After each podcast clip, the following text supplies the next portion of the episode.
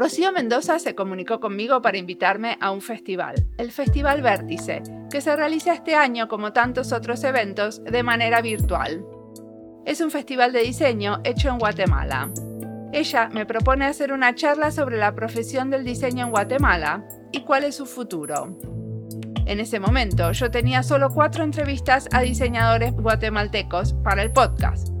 Entonces le propuse que hagamos una serie en la que entrevisto a otros diseñadores y diseñadoras guatemaltecos para tener en total por lo menos 10 entrevistas y justamente poderles hacer esa pregunta a ellos. ¿Cuál es el futuro de la profesión en Guatemala? Me pareció que como argentina viviendo en Finlandia hace 21 años era poco lo que podía decir sobre la profesión del diseño en Guatemala hoy. Le pedí una lista de diseñadores para entrevistarles y como siempre, unas conocen a otros, terminamos armando esta serie, Guatemala y Diseño. Hoy publicamos el primer episodio de la serie y en total publicaremos 6 al hilo. Así que sintonicen sus orejas para aprender qué pasa en Centroamérica. Melissa Leiva es una diseñadora guatemalteca actualmente viviendo en Brasil. Ella trabaja con teatro, más específicamente con teatro del oprimido en relación al diseño. Nos va a contar sobre un laboratorio de innovación con jóvenes en zonas rurales y su trabajo como educadora. Mi nombre es Mariana Salgado, esto es Diseño y Diáspora.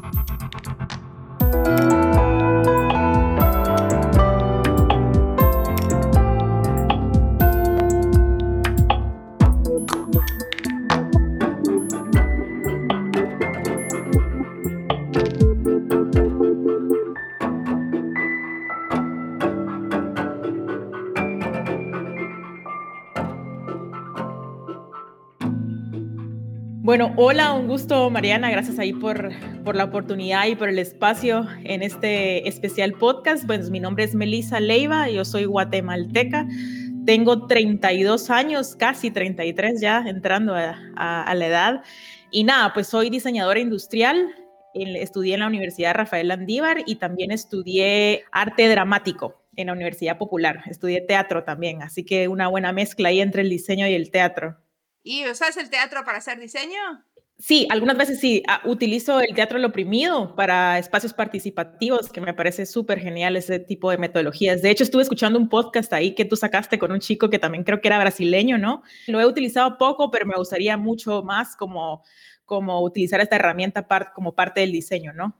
Totalmente. ¿En dónde estás viviendo? Ahora estoy viviendo en Brasil, en Sao Paulo. Hace poco tiempo, hace tres meses me vine para acá. Ok, ¿y qué fuiste a hacer? Ahora estoy trabajando en una empresa que se llama Fomenta, que lo que hacemos es poder vincular necesidades de, de, ONGs, de organizaciones sociales, principalmente en temas de gestión interna, y lo vinculamos con programas de voluntariado corporativo con empresas privadas. Entonces, las empresas ponen a disposición voluntarios que tengan experiencia en algunas temáticas específicas o técnicas, ¿no? Como administrativas, comunicacionales, y eh, facilitamos encuentros entre las ONGs y los voluntarios para que los voluntarios puedan apoyar a través de metodologías innovadoras a solucionar las problemáticas de estas organizaciones.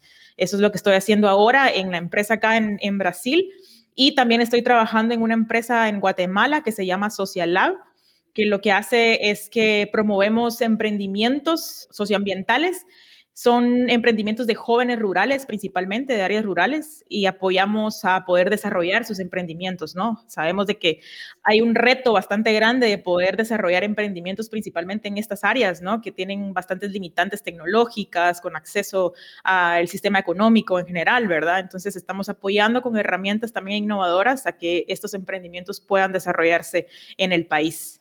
A ver, vamos despacito, empecemos por este eh, Social Lab. ¿Por qué se llama laboratorio? Es un laboratorio de innovación social. Lo que hacemos es generar metodologías innovadoras, ¿no? Para poder eh, apoyar al desarrollo de estos emprendimientos. Ahí vamos, es un laboratorio porque vamos experimentando con varias metodologías, herramientas, personas principalmente, ¿no? Es un, eh, es un laboratorio que está presente en seis países de Latinoamérica. Está en Chile, en Argentina, en Guatemala, en México, en Colombia y en Uruguay. ¿Y quién lo financia? Son eh, eh, principalmente ahora, digamos, en Guatemala están organizaciones como Oxfam Internacional, está financiando eh, gran parte de este proyecto y iniciativas privadas, principalmente, ¿no? Son iniciativas privadas que, que financian este laboratorio. O sea, este laboratorio se podría decir que es en sí una ONG. Es una, es una empresa social, es una empresa, sí. Ok. ¿Con fines de lucro o sin? Sin fines de lucro, igual, sin fines de lucro. Y decime una cosa, cuando ustedes dicen generamos metodologías, contame alguna o contame un proyecto donde generaron una metodología y qué quiere decir una metodología innovadora para vos. Ya, mira, principalmente estamos trabajando eh, igual con grupos, como te mencionaba, rurales, ¿verdad? En, áreas que son un poco marginadas de, de Guatemala. Entonces, lo que hacemos es que tenemos que adaptar algunas metodologías que utilizamos con otros grupos, principalmente te, cuento una de Design Thinking, ¿no? Que es una metodología bastante, pues, conocida en el, en el mundo del, del diseño, ¿no? Nos ha tocado como, como hacer algunas variantes, principalmente ahora con la pandemia, ¿no? Que la mayoría de talleres los hemos trabajado virtuales, grupos que no tienen acceso a, la, a Internet. Entonces nos ha tocado como ir a visitar, utilizar algunas metodologías un poco más participativas del design thinking, ¿no? Y nos hemos encontrado, digamos, en, en, el, en el punto en el que nos ha tocado como ir cambiando un poco estas metodologías eh, porque las personas no lo, no entienden tan fácilmente, ¿no? Entonces hemos ido como que empezar a diseñar algunas preguntas, más como que, ¿qué piensan ustedes? ¿Cómo mirarían si realizamos este tipo de metodologías con ustedes? Y nos hemos eh, tocado como que ir cambiando un poco para adaptarnos a, a, este contexto. Y a ver, contame qué cambiaron, qué hubieran hecho en otro contexto y cómo lo cambiaron. Ya, suponete, en, una, en un taller que trabajamos con el BID, con el Banco Interamericano de Desarrollo, hicimos un bootcamp durante una semana, todos los días participaban jóvenes, por ejemplo, en, la sesión número uno hacíamos un, un kickoff como una introducción, en la sesión número dos hacíamos eh, un árbol de problemas para entender cuáles eran las problemáticas que estaban afectando actualmente en la sociedad. en la sesión tres trabajamos, por ejemplo, teoría de cambio, ¿no? Que cuál era el impacto que ellos quieren realizar con este proyecto. Eh, en la sesión tres trabajamos, por ejemplo, el Canvas, que es ya eh, la metodología para desarrollar el modelo de negocio en la última parte eh, trabajamos el pitch, que es cómo presentar el proyecto o, el emprendimiento ya como al, público o a los inversionistas. Y esto funcionó muy bien con este grupo, ¿no? Porque eran grupos de Nicaragua, eh, de Costa Rica, de Centroamérica en general, lo trabajamos virtualmente y fueron metodologías que inclusive pudieron participar mentores de Argentina, de Colombia, de México, de, parte del banco, ¿no? Entonces como que fue bastante enriquecedor, mientras que con, con, estos grupos rurales tuvimos que ir nosotros presencialmente, ¿no? Como ser nosotros quienes pudiéramos dirigir estas metodologías y eh, no utilizábamos herramientas virtuales, ¿no? Como que, por ejemplo, con, con, el video utilizábamos herramientas como Mural, que es una herramienta bastante versátil ahora y que se usa mucho, mientras que con estos grupos eran cartulinas y papeles en las, en las paredes y que ellos pudieran poner post-it, ¿verdad? Un poco más como más conversado, ¿verdad? Y más participativo y aprovechamos mucho estos espacios para generar actividades más humanas, ¿no? Como desde entender cuáles eran las problemáticas que estaba viviendo la comunidad. Invitamos también a líderes comunitarios para que pudieran contar un poco sobre la participación de ellos y el rol de los líderes dentro de las comunidades, ¿no? Como que sí vemos mucha diferencia y un abismo bien grande entre la virtualidad y los espacios presenciales. Y los dos espacios tienen sus ventajas y sus desventajas, ¿no? Como lo que hablábamos de la, desde la virtualidad, permite acercar a otras personas y a otras redes y en lo presencial permite acercar mucho el tema humano, ¿no? Como más, más, más humano, más presencial. Entonces es, se vive desde dos mundos, ¿no? Sí, lo analógico, ¿no? El papel y el cuerpo y lo físico de ese estar ahí en el mismo espacio. Exacto, sí. Inclusive hay una metodología que, que, que te digo que, que se llama como el reloj del tiempo, ¿no? Que es como la máquina del tiempo, perdón, la máquina del tiempo, que es como si hay un grupo, por ejemplo, de jóvenes de seis personas, ellos tienen que colocarse con sus cuerpos y formar una máquina entre ellos y, están representando algo que ellos están sintiendo en ese momento, ¿no? Entonces fue muy rico porque, por ejemplo, un grupo mostraba que lo que ellos estaban sintiendo era el miedo, ¿no? Y el miedo de poder realmente generar impacto en medio de la pandemia y fue bien interesante cómo ellos colocaron sus posturas, ¿no? Como cuál, e, quién representaba qué parte de la máquina. Entonces creo que fue, fue muy rico, mientras que eso no lo puedes hacer en un espacio virtual, ¿no? Sí, totalmente. Pero ¿No tuvieron también que cambiar un poco esta, esta manera que tienen eh, de usar el spanglish? Porque a mí cuando me hablas de bootcamp, design thinking y pitch, yo digo, ¿por qué coño no le están diciendo pensamiento en diseño, discurso vendedor o taller intensivo de dos días en vez de ponerle bootcamp?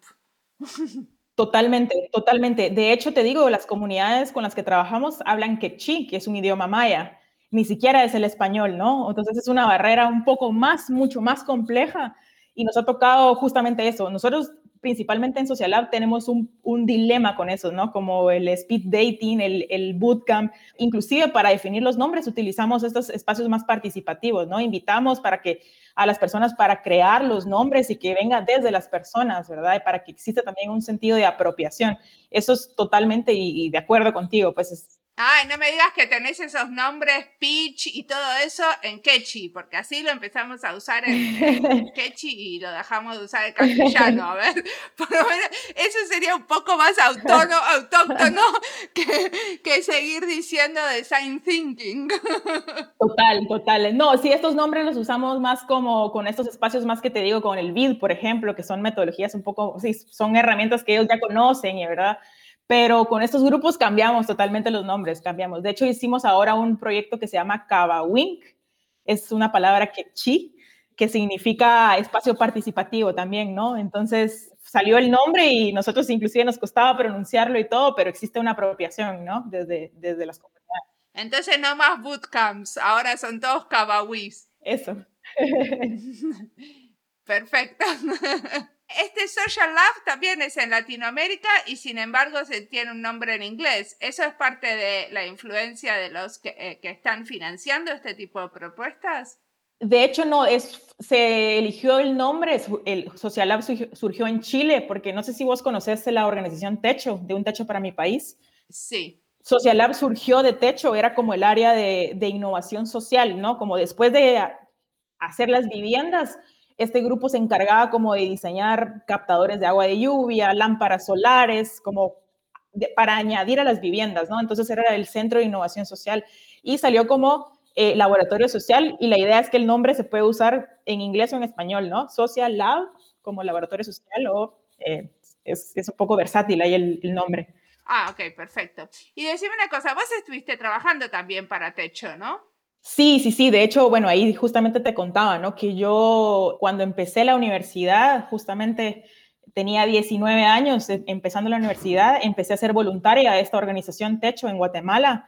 Y bueno, tuve la oportunidad, me recuerdo la, la primera vez que yo conocí una comunidad, conocí la situación en, pues, en la que las familias viven, ¿no? La realidad de mi país en las áreas rurales es bastante impresionante, como, como el hacinamiento, la, infraestructura de las viviendas, la falta de acceso a servicios. Y eso a mí me cambió totalmente la mentalidad, ¿no? Y a partir de eso, yo durante toda mi, mi carrera estuve diseñando productos que fueran enfocados a, a, solucionar estas problemáticas. De hecho, mi proyecto de grado o mi tesis fue un sistema de captación y almacenamiento de agua de lluvia, ¿verdad? Porque uno de, los, de, los, de las personas con las que yo construí su vivienda falleció por un problema de contaminación de agua, ¿no? Entonces, para mí fue un, un, algo que me, que me impresionó muchísimo y me hizo como cambiar bastante como el giro y hacia donde yo me quería enfocar, ¿no? ¿Y qué pasó con ese sistema de agua de lluvia? Está implementado, se implementó en una comunidad ahora, pues yo hice la prueba piloto ahí y se, se replicó en 12 viviendas eso fue, te digo, como en el 2017 más o menos. Y luego, no sé, la verdad es que no sé qué fue lo que pasó después, pero entiendo que se, replica, se replicaron 12, 12 proyectos en 12 viviendas de, de esta comunidad. Luego entré ya a trabajar dentro de Techo, empecé a trabajar como directora de comunicación. Ahí algo que yo nunca, no había estudiado y no sabía, pero me gustaba mucho cómo se manejaba la comunicación dentro de Techo y empecé, estuve tres años trabajando ahí y luego fui eh, gerente general de Techo en Guatemala, ¿no? Que fue una experiencia también muy transformadora, con mucha responsabilidad, ¿no? Liderando un equipo de 30 personas y más de 200 voluntarios, eh, que fue una experiencia que, que, también fue, fue muy linda para mí, estar en ese, en ese rol, ¿no? Buenísimo. ¿Y qué pasó después? ¿Por qué lo dejaste? Porque parece como un trabajo soñado para alguien que le interesa esto del diseño, el diseño social. Vieras que dentro de la organización existe una política de rotación, ¿no?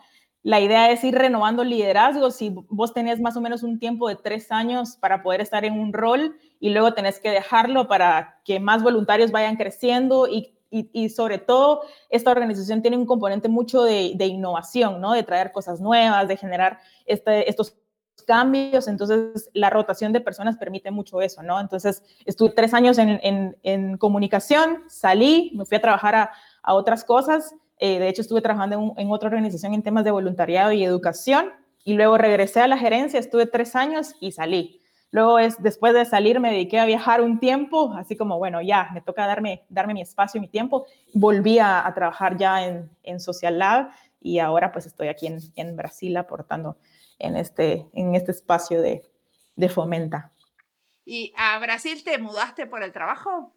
Realmente fue por amor. Sí, mi, novio es, eh, es, brasileño, entonces ya habíamos viajado por un tiempo y ya me tocó decidir moverme para acá porque era muy, era insostenible estar viajando tanto y estar, estar lejos. Entonces yo realmente la, la razón principal fue esa y ahora pues ya busqué un, un laburo acá y, y, tratando también de buscar otros espacios para, para crecer, ¿no? Totalmente. Y contame sobre Fomenta, ¿cómo es esto de vincular el trabajo de ONGs con voluntariado especializado, ¿no? Porque lo que ustedes buscan es como ayudar a las ONGs con gente que sabe sobre algún tema específico. ¿Entiendo bien? Sí, tenemos un programa que se llama, eh, es una maratón de aceleración social, que es justamente como este bootcamp o Wing, hablado ahí en Quechí, que es, eh, es un espacio de seis semanas en donde estas organizaciones que se identifican, ¿no? Primero abrimos una postulación, una postulación abierta a diferentes organizaciones que quieren mejorar algún tema específico interno de la organización, ¿verdad? Por ejemplo, justamente hoy tenemos el cierre de una, de, una maratón en donde tenemos, por ejemplo, ONGs que quería, una ONG quería desarrollar un programa de voluntariado corporativo, otra ONG necesitaba optimizar procesos en el taller de costura que tenían. Son temas de gestión interna, ¿no? Y se hace una postulación abierta, las organizaciones postulan y hay empresas privadas que pagan este programa para que sus voluntarios participen de, esto, ¿no? Es más como un tema de RCE y, y, mezclado ahí con recursos humanos, ¿no? ¿Qué quiere decir RCE? Responsabilidad social empresarial. ¿Eso quiere decir un poco de lavado de plata e impuestos? O sea, que la plata que ellos tendrían que pagar impuestos pagan menos si hacen este tipo de trabajo. De hecho, sí. Perdón que soy tan directa, pero quiero entender cuál es el revenue. yo, estoy, yo estoy totalmente consciente de eso y de hecho hay dos intereses grandes de las empresas. Uno es eh, la, deducción de impuestos, como decís claramente, y la otra es un tema de marketing, ¿no? Como visibilizarse como organizaciones que, son, que están aportando a la sociedad, vincular su logotipo con, con la ONG, o sea, hay un interés muy, muy, mucho de comunicación y marketing detrás, ¿verdad? Entonces, estas empresas vienen y ponen a disposición, eh, sus, abren también una convocatoria interna en las empresas y dicen, bueno, hay estas organizaciones, quieren, quienes se quieren postular, vienen los voluntarios, levantan la mano, se postulan y empieza la maratón, ¿no? Entonces, es una maratón basada en la metodología Design Thinking, totalmente, ¿no? en donde en el primer encuentro se conoce la ONG con los voluntarios, en el segundo encuentro se presenta la, la, problemática y luego empiezan a, se empiezan a generar espacios participativos de ideación para empezar a tirar ideas de solución a estas problemáticas. Luego se hacen prototipos y después ya se empieza a ejecutar la solución, ¿no? Entonces, por ejemplo, estos grupos desarrollaron un programa de voluntariado corporativo que ya se le entregó a la ONG, un, manual de procesos en el tema de cómo optimizar dentro del taller, etcétera, etcétera, ¿no? Entonces, es un poco, un poco eso es lo que se hace dentro, dentro, de este, dentro de este proyecto y mi labor específica es facilitar estos talleres. Claro, como facilitar la colaboración para que la gente de las empresas trabaje. ¿Y las empresas prestan una persona por seis semanas full time o cómo funciona? No full time, no, es dos horas cada semana durante seis semanas. Los que hacen estos empleados calificados, digámosle por decirle de alguna manera, es como darles un poco de consultoría durante el tiempo de la maratón. Exacto. Entonces la empresa lo que hace es que les da tiempo libre, digamos, y les da opción a los colaboradores, a los empleados, a que durante estas dos horas en esta semana ellos pueden eh, tener bloqueada su agenda para ser voluntarios, ¿no? Entonces ellos participan en esos talleres, son seis semanas y eso, ¿no? Justamente ayer terminamos eh, ya los, los talleres y hoy tenemos como el cierre de la actividad, pues es una como vos decís, ¿no? Hay intereses eh, detrás de la empresa, ¿no? Como más, más de temas de, la reducción de impuestos y temas de comunicación. Pero creo yo que, que el tiempo que los voluntarios dan y la satisfacción también de, de, ellos, ¿no? Es bastante, bastante rica y sobre todo creo que el valor más, más importante es, es eh, lo que genera para la organización social, ¿no? Que tenían una problemática de gestión y fue resuelta de alguna manera y la idea es que ellos puedan amplificar su impacto a través de, de, resolver este, este, pequeño problema que tenían interno, ¿no? Claro, perfecto. A estos voluntarios, por ejemplo, eh, les hacen dar charlas, eh, organizar talleres. ¿En qué tipo de actividades se los envuelve? Eh, mi labor en esta, en esta maratón era, era gestionar los talleres y liderar los talleres y ellos nada más era participar. Por ejemplo, participar en los espacios, generar ideas, pueden investigar algunos temas específicos, ¿verdad? Por ejemplo, tenía un grupo que, que el, que te contaba, ¿no? Que les tocó desarrollar un programa de voluntariado corporativo. Ellos no tenían idea cómo hacer un programa de voluntariado corporativo. Les tocó investigar, les tocó ir con el área de recursos humanos de su empresa y empezar a investigar como, bueno, ¿cómo se hizo el programa de voluntariado acá dentro de la empresa? Cómo investigar eso, participar, creo que principalmente eso, ¿no? Y por último, desarrollar la entrega final, ¿no? Como un documento o una presentación que se le va a hacer entrega final a la, a la ONG. Ese es el trabajo específico. Ah, ellos tienen la responsabilidad de hacer una entrega final, los voluntarios. Sí, los voluntarios entregan, hacen el producto y lo entregan. Ok. Y con dos horas por semana les alcanza el tiempo. No necesariamente, creo que ellos tienen que invertir más tiempo por aparte, ¿no? Porque estos espacios son solo para ponerse de acuerdo, para discutir. La, ONG participa también de los espacios, entonces es más como resolver dudas, qué es lo que necesita, cómo miras esta parte, ¿no? Y los voluntarios creo que le dedican tiempo afuera para poder desarrollar estos productos. Es muy interesante el modelo. ¿Y trabajan con gente que está adentro del mismo espacio físico o esto sucede también? Con gente que eh, están en otros países. O sea, todo esto es, eh, ¿los voluntarios son eh, trabajadores en la misma ciudad? No, de hecho, ahora teníamos esta empresa que, pues, te digo, no era Johnson y Johnson, que era la empresa que estaba participando con los colaboradores, y eran colaboradores de México, de Colombia, de Argentina. Entonces, creo yo que también uno de los temas es ese, ¿no? Como conocer colaboradores de la misma empresa que están trabajando en diferentes países, en diferentes áreas, ¿verdad? Se genera, un equipo multidisciplinario y eso es también rico, ¿no? A los voluntarios les gusta mucho conocer personas y sobre todo creo que uno de los comentarios que, que ellos daban en estos espacios era más como cómo salir de la dinámica del día a día, ¿no? Porque, por ejemplo, había una médica de, de esta empresa que decía, mi trabajo es muy técnico, todos los días estoy haciendo esto, esto y esto, y para mí sentarme aquí dos horas conversando sobre otro tema me permite también salir un poco, ¿no? Como escapar un poco de mi dinámica, de mi rutina, y es, es bastante, bastante lindo, ¿no? Como, como eso, conocer a más personas. Sí, conocer otros contextos, otros problemas y otras maneras de pensar, ¿no? Eh, para ellos también puede ser que el pensamiento en diseño no les fuera tan familiar, Total, de hecho, la chica decía, esta médica, yo utilicé la herramienta mural que vimos acá para hacer una actividad con otros doctores y con otros médicos y me surgió súper buena. Como también eso, ¿no? Como abrirse a ver qué es lo que está pasando, unas metodologías que son, parecen complejas, pero a, la larga son sencillas, ¿no? O sea, son sencillas de, utilizar y que, que, generan, también ayudan a generar soluciones de una forma más rápida y creativa. Entonces creo que eso es, eso es lo lindo, ¿no? De, de, este espacio, más como esa satisfacción de trabajar, de ver el, el, interés de estos voluntarios, ¿no? De querer aportar y sobre todo ver la satisfacción a la hora de la entrega, ¿no? Que la ONG viene y dice, no, esto realmente está generando, va a generar mucho valor, yo les voy a mandar resultados cuando ya lo implementemos, ¿no? Como hacerlos parte de,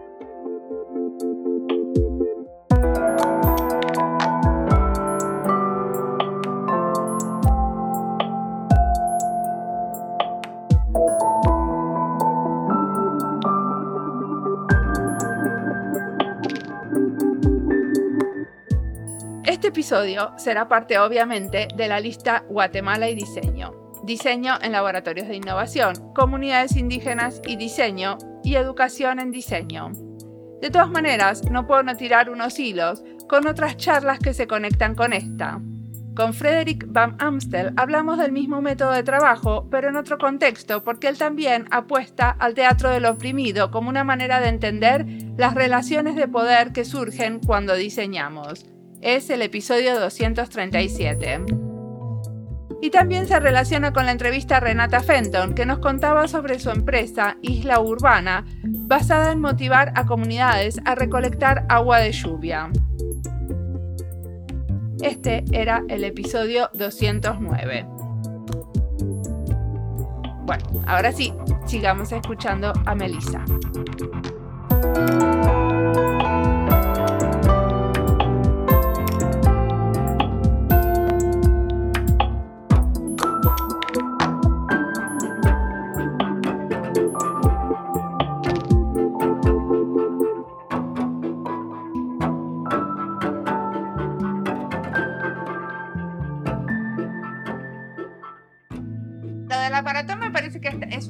Genial. ¿Tienen aparte otro tipo de modelos de colaboración? Sí, también hay programas para poder acelerar a ONGs específicamente. O sea, las ONGs vienen, se postulan. Fomenta tiene, tiene eh, programas para poder acelerar internamente a las, a las ONGs directamente desde Fomenta a las ONGs con temáticas un poco más profundas.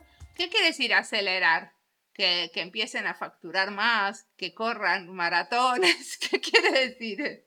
Acelerar es eh, que empiecen a ser más efectivos, ¿no? En su gestión y en, su, en, su, en el impacto que están generando dentro de su sociedad, dentro de la sociedad, ¿no? Un poco eso como, sí, fortalecerlos con herramientas específicas para que ellos puedan, primero, por ejemplo, conocer cuál es el diferenciador, cómo pueden ofrecer, digamos, el, más, o cómo pueden dar a conocer el trabajo que están haciendo, cómo pueden visibilizar con resultados, ¿no? E indicadores el impacto o el trabajo que están haciendo dentro, del, dentro de la sociedad, un poco eso, ¿no? a veces las organizaciones no saben cómo cuantificar, cómo, cómo encontrar eso, ¿no? Entonces la idea es poder eh, ayudarles a que ellos puedan mostrar y poder identificar estos, estos puntos. ¿Las ONG sí son brasileras del área de San Pablo? No, de hecho no. De hecho, ahora tuvimos eh, una organización de Chile que se llama Nuestros Hijos. En Argentina estuvimos con el Banco de Alimentos, estuvimos con Media Pila, que esta es, esta organización que trabaja con, con, temas de, con mujeres, ¿no? Que, que, en temas de emprendimiento y en temas de trabajo en oficio. Entonces hay, hay diversidad. Ahora justamente empezamos con, con organizaciones de México. Entonces está, se está ampliando un poco el trabajo. O sea que todo esto es muy virtual. Si las ONG son de, de todos lados y los voluntarios son de todos lados, o sea, es ¿sucede todo en español o, o sucede todo en portugués? Todo en español y todo es virtual. Eh, Fomenta tiene dos programas, uno en Brasil que obviamente es con organizaciones brasileñas y con voluntarios brasileños, todo pasa en portugués, y tienen esta otra área que es en español, más como se abrió a Latinoamérica un poco más fuera de Brasil, ¿no? Que está México, está Colombia, Chile y Argentina. Entonces hay organizaciones que se postulan de estos países y los voluntarios de las empresas también son de estos países. Entonces permite un poco esa, esa vinculación.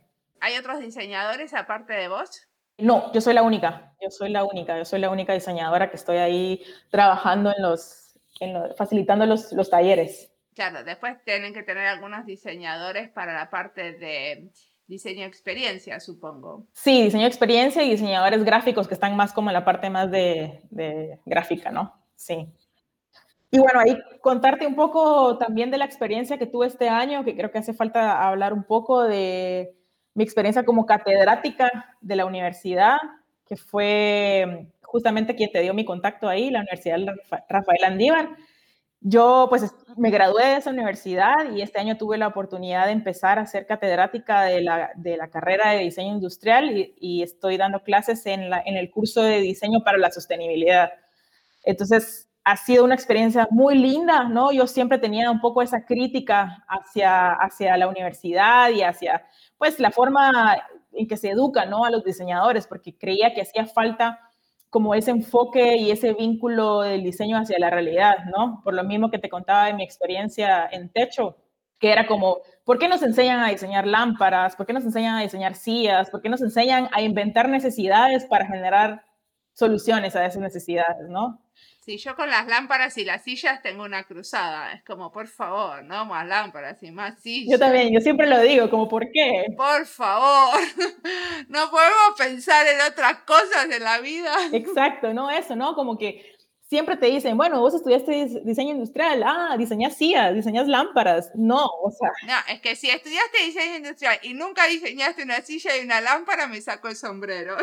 No, de hecho sí diseñé eso, pero porque eran requerimientos de la universidad. Pero por eso te digo, ¿no? Como había una crítica un poco grande sobre, ajá, ¿cuál es mi rol, ¿no? Como diseño.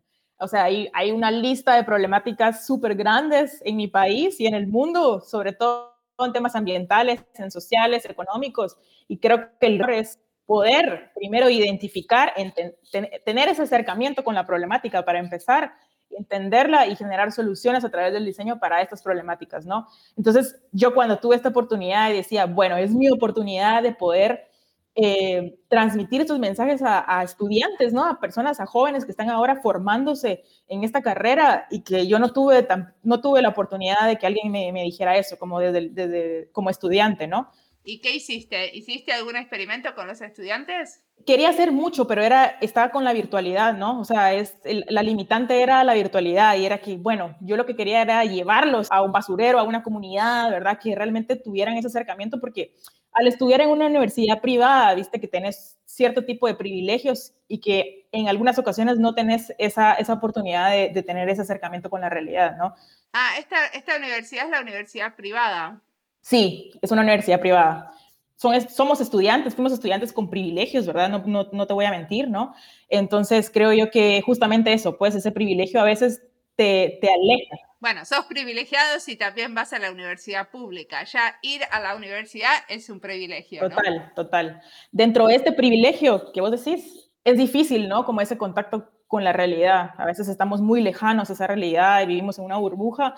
Entonces es como cómo poder acercarles, ¿no? Y yo quería hacer mucho. Yo se lo dije a, Regina, que, era la, que es la directora de la carrera, como, mira, yo quiero llevar esto.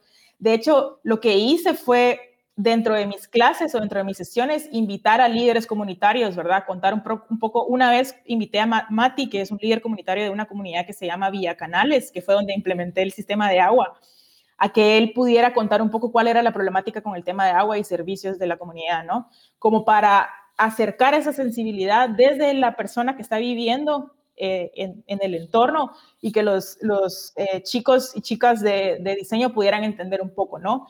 Eh, también a emprendedores sociales. Hicimos una, una semana de la innovación en la universidad.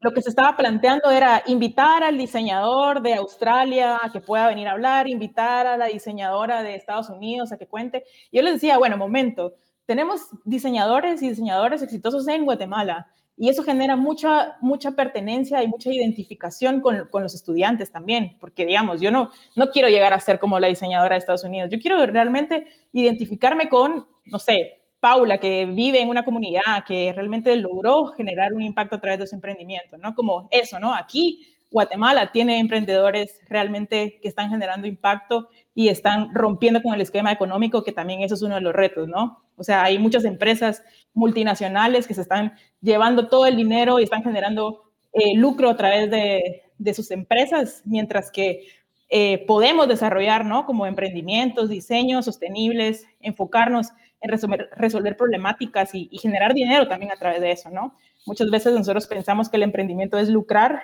y sí, pero también puede estar vinculado a aportar, ¿no? A temas sociales, a temas económicos. Entonces creo que, que eso, ¿no? Como para mí esto, este, la experiencia, la oportunidad de ser catedrática es algo que me llena muchísimo, ¿no? De poder transmitir estos mensajes y acercar principalmente experiencias de valor. O sea que eso es algo maravilloso que pasó con la pandemia, que te pudiste mudar y sin embargo seguir trabajando como educadora con alumnos guatemaltecos. Ahora, ¿te parece que eso va a seguir o cómo, cómo ves el futuro de ese tipo de relaciones y de maneras de enseñar cuando esto de la pandemia, en la pospandemia, digamos? Lo más lógico, creo yo, es que se adopte una metodología híbrida, ¿no? O sea, hay, han surgido metodologías y herramientas en la virtualidad que creo que son bastante buenas, definitivamente. Sin embargo, esta carrera específicamente de diseño industrial es muy técnica, ¿no? Es muy práctica. Hay talleres en la universidad que para cortar, para lijar, para soldar cosas, ¿no? Porque es, es hacer, ¿no? Hacer, hacer productos. Entonces creo que lo más seguro es de que va a ser un, sistema híbrido, ¿no? Eh, que se va a volcar un poco más, sí, a lo presencial, porque es una carrera técnica, pero yo creo que también algunas universidades y empresas se han dado cuenta que se han ido ahorrando costos también con la virtualidad, ¿no? Porque te ahorras pago de parqueos, pago de eh, la gasolina que te hace moverte, ¿no? De un lado a otro. Entonces creo que lo más seguro es que va a ser un, sistema híbrido y van a adoptar pues definitivamente algunas, algunas herramientas que se han, han ido descubriendo en esta virtualidad eh, y lo presencial creo que tampoco se puede suplir del todo, ¿no? Es súper importante también.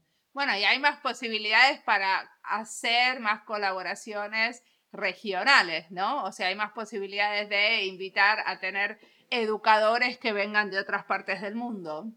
Total, total. Esa es la ventaja, ¿no? También de la virtualidad. Y lo hemos visto, pues es mucho más rico compartir experiencias a través de la pantalla, de la tecnología también, ¿no? Pero el reto humano creo que es, es, difícil, ¿no? También. Yo sí soy mucho, mucho del tema humano y del acercamiento, de ver a las personas a los ojos, no en una pantalla, sino pues tenerla de frente, ¿no? Y creo que eso también ha afectado mucho, ¿no? O siento que, que, va a ser una secuela también de la, de la pandemia, de la tecnología, como el, la falta de, ese espacio humano. Totalmente. Y decime, ¿qué pensás de la situación del diseño en tu país? Gran pregunta. Yo creo que está cambiando un poco, está cambiando un poco la, el, el tema del diseño. Hay mucha inversión principalmente de la cooperación internacional en posicionar problemáticas sociales y ambientales, creo yo. Hay mucha inversión de estas cooperaciones y otros países también en, generar programas. Está creciendo mucho el tema del emprendimiento. Pero ¿te parece que en la cooperación internacional están apareciendo más diseñadores? Bueno, no están apareciendo más diseñadores, sino que están invirtiendo más en temáticas sociales y económicas principalmente, ¿no? y ambientales. Pero la cooperación internacional siempre invirtió en problemáticas ambientales y sociales. Pero ahora siento que en Guatemala más. O sea, siento que hay más, está, llegando mucho más ese tema, ese tema, ¿no? Está un poco más posicionado. Y por lo mismo hay bastante enfoque del tema de los diseñadores en, poder meterse, ¿verdad? Porque hay fondos concursables, hay programas de, educación en, estos temas, entonces creo que hay un poco más de interés en los diseñadores en adoptar estas temáticas, porque hay recursos, ¿no? Hay recursos. Creo que eso y lo que te decía también el tema de, yo, yo sí soy mucho como el tema del emprendimiento, ¿no? Como siempre vinculo el tema del diseño con el emprendimiento, creo que hay una oportunidad grande también de pequeños empresarios que está ahora metiendo mucho el tema del, del, crecer, ¿no? Poder crecer a través de sus, de sus pequeños emprendimientos y el tema del diseño ahí es súper clave, ¿no?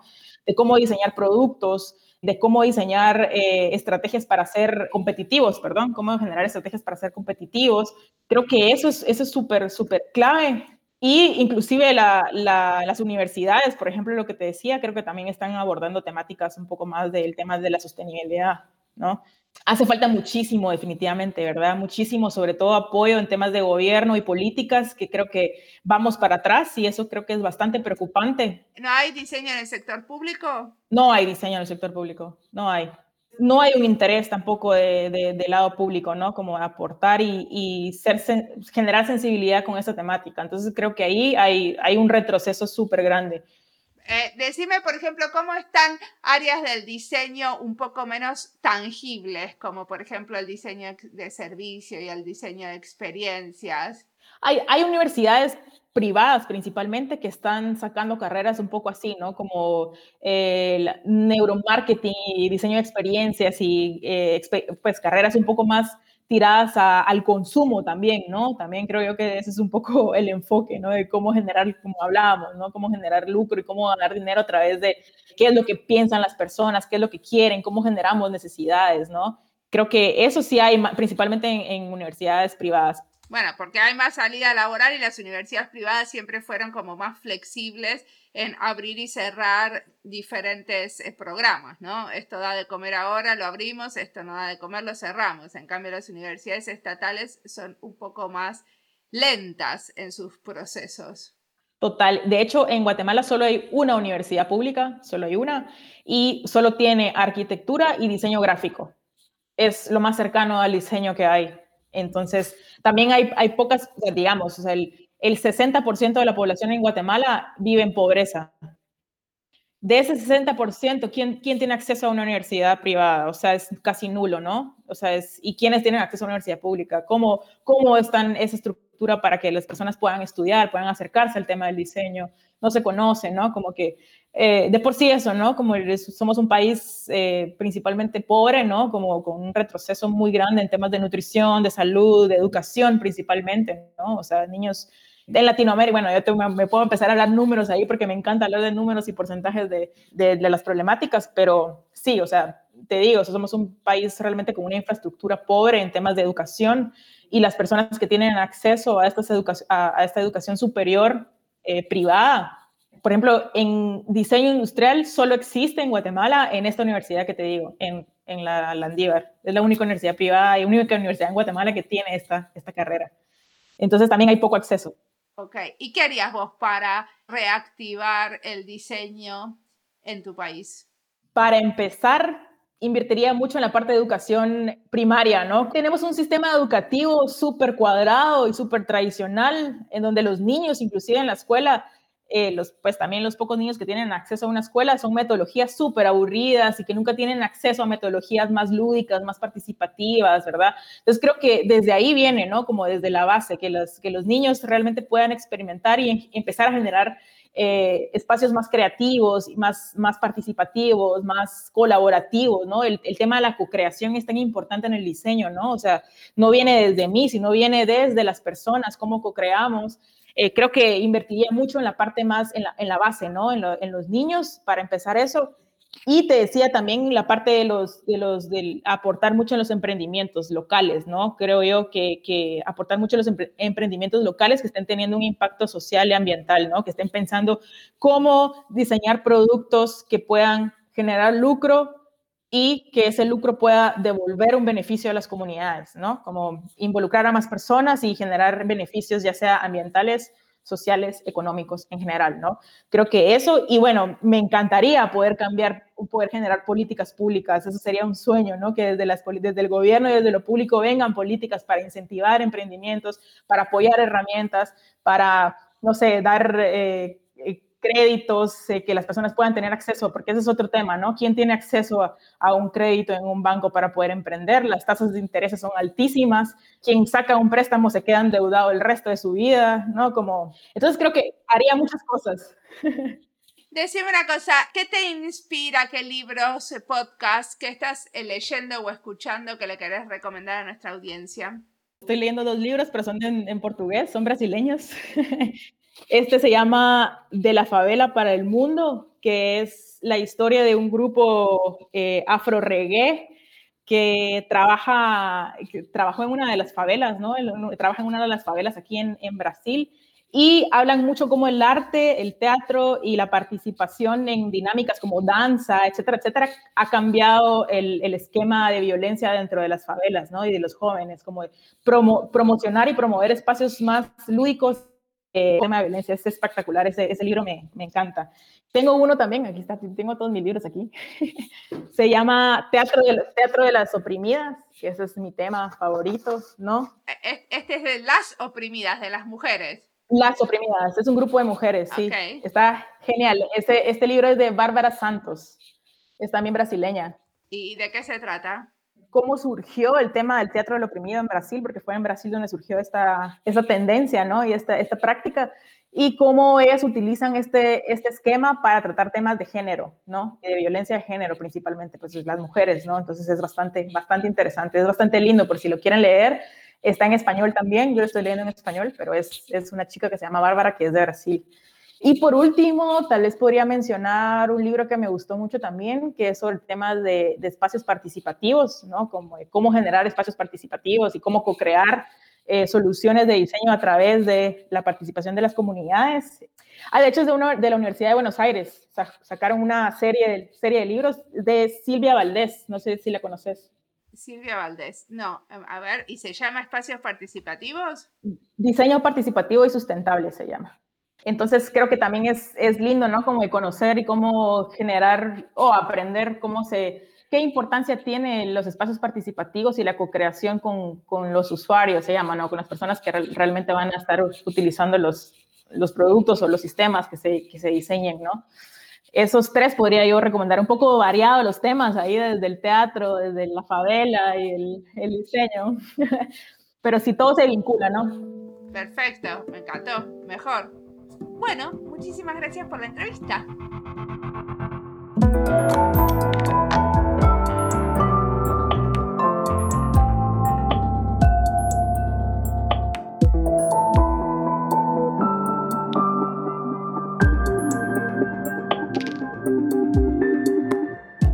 Cuando le pregunto a Melissa qué haría para activar el diseño en Guatemala, me contesta que invertiría en los niños y los emprendimientos locales. En otras palabras, usaría el diseño en áreas claves que necesitan desarrollo en su país. O sea, no malgastar el tiempo y los recursos de diseñadores en otras áreas, porque son esas las que pueden activar la economía y la vitalidad del país. A mí esa respuesta me parece súper sabia, porque al final los diseñadores nos dedicamos a muchas cosas y quizás la diversificación nos trae el entender el contexto desde diferentes ángulos, pero no lo de juntar fuerzas desde el mismo lugar. Entender dos áreas claves como la educación primaria y la activación de la economía desde el emprendedurismo local pueden hacer la diferencia. Creo que es una buena respuesta para la pregunta que surgía desde el festival, donde nos preguntábamos cuál es el futuro del diseñador. Según lo que yo escuché de esta charla con Melissa, el futuro está en invertir el trabajo de diseño en áreas estratégicas que permitan la participación de comunidades indígenas a través de nuevas metodologías. ¿Qué escucharon ustedes? ¿Qué agregarían? Como siempre, la música del podcast es de Antonio Zimmerman. El diseño de sonido es de Julián Pereira.